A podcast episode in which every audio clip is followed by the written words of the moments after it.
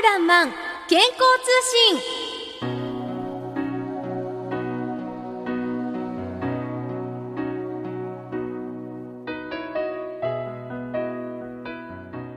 漢方薬局春ランマン心理カウンセラーの春名恒明です、えー今日は6月最後の日曜日。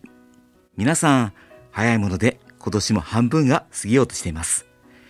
新型コロナウイルスも少しずつ収束に向かって私たちは日常の生活を取り戻そうとしていますレジャーを中心に積極的に人生を楽しむ元の自分たちの生活スタイルに戻っている人もいる反面長い長い自粛期間があって、すっかりデブ症になってしまい、ああ、私なんか人生楽しめなくなった。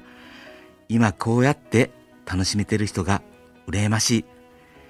自分なんてっていう方、増えていないですか？自分自身、孤独を感じてしまう。自分は一人ぼっちだ。そんな方にぜひ今日の僕のメッセージが伝わると嬉しいです。自分を孤独から助ける方法、いろいろありますよね。例えば、自分は子供の頃に親に愛されてなかったから孤独なんだ。だから親に対してどうして愛してくれなかったのって親を責めて謝ってもらって親から愛情をもらおうとする人もいるかもしれないし自分のことをすべて受け入れてくれる恋人を探せばきっと自分は孤独から抜け出せるんだって思う人もいるかもしれない。もう誰にも頼らないくらい好きなことができるくらいお金持ちになったら自分は満たされる。有名人になって人から評価をもらったら自分をもっと好きになれるんではいろいろありますよね。もちろんそれは否定しません。でもね、それって全て共通するのは自分でない外のもので補おうとしてるってことなんです。親にしても恋人にしてもお金にしても地位や名誉にしてもです。私たちは往々にして幸せや満足感はなぜか外から補おうとします。もし親が認めてくれない、愛してくれなかったら寂しいし、恋人が見つからなければ、いや、たとえ見つかったとしても、いつも自分のことを見てくれているのかな？他に好きな人ができたら嫌だな？永遠にこの愛は続くんだろうかって、どこか不安がつきまといます。お金があれば幸せだって思うと、事業が傾いたりすると、たちまち不安になり、ノイローゼになるかもしれません。地位や名誉があった方が定年退職後に、もう自分には何もないんだって思うと、急に心が萎縮してしまい、それが認知症につながるってこと、皆さん知ってのことでしょう。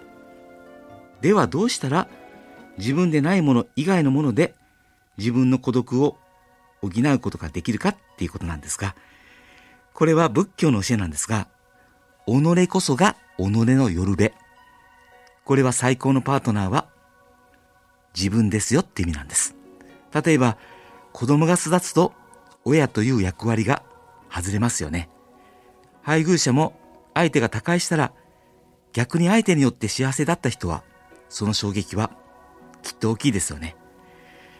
外から満たされている方がそれがなくなると究極に空虚になって生きる勇気がなくなってしまう。一番誰が味方ですか？との答え。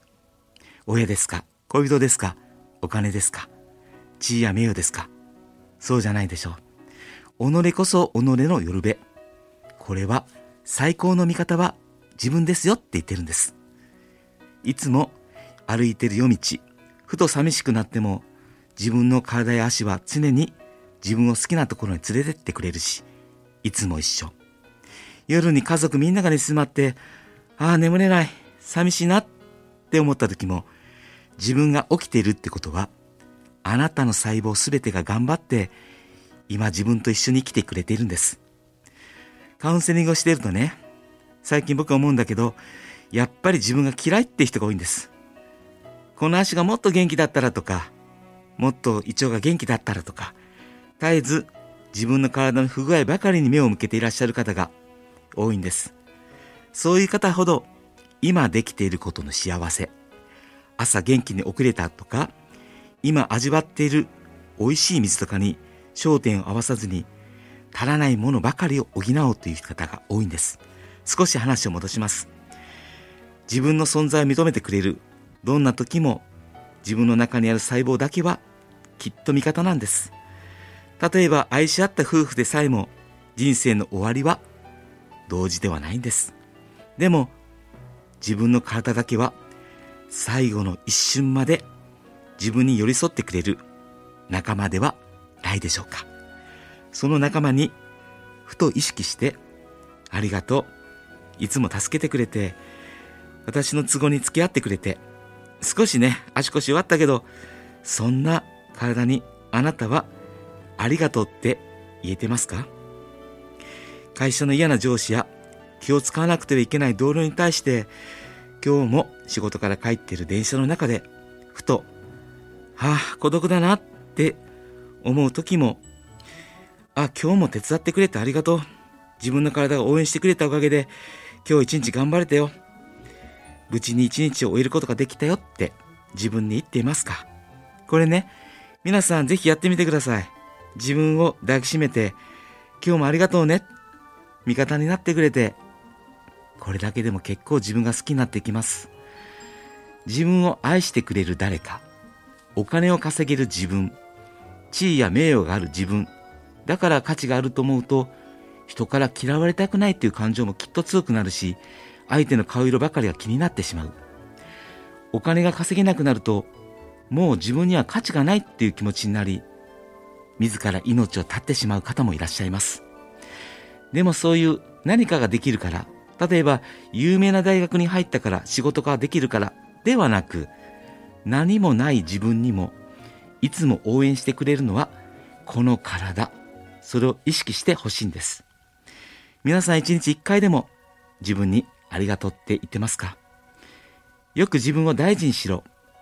自分の意見を大事にしろっていうことはいらっしゃるんですがそうではなくて自分が今日一生懸命頑張った。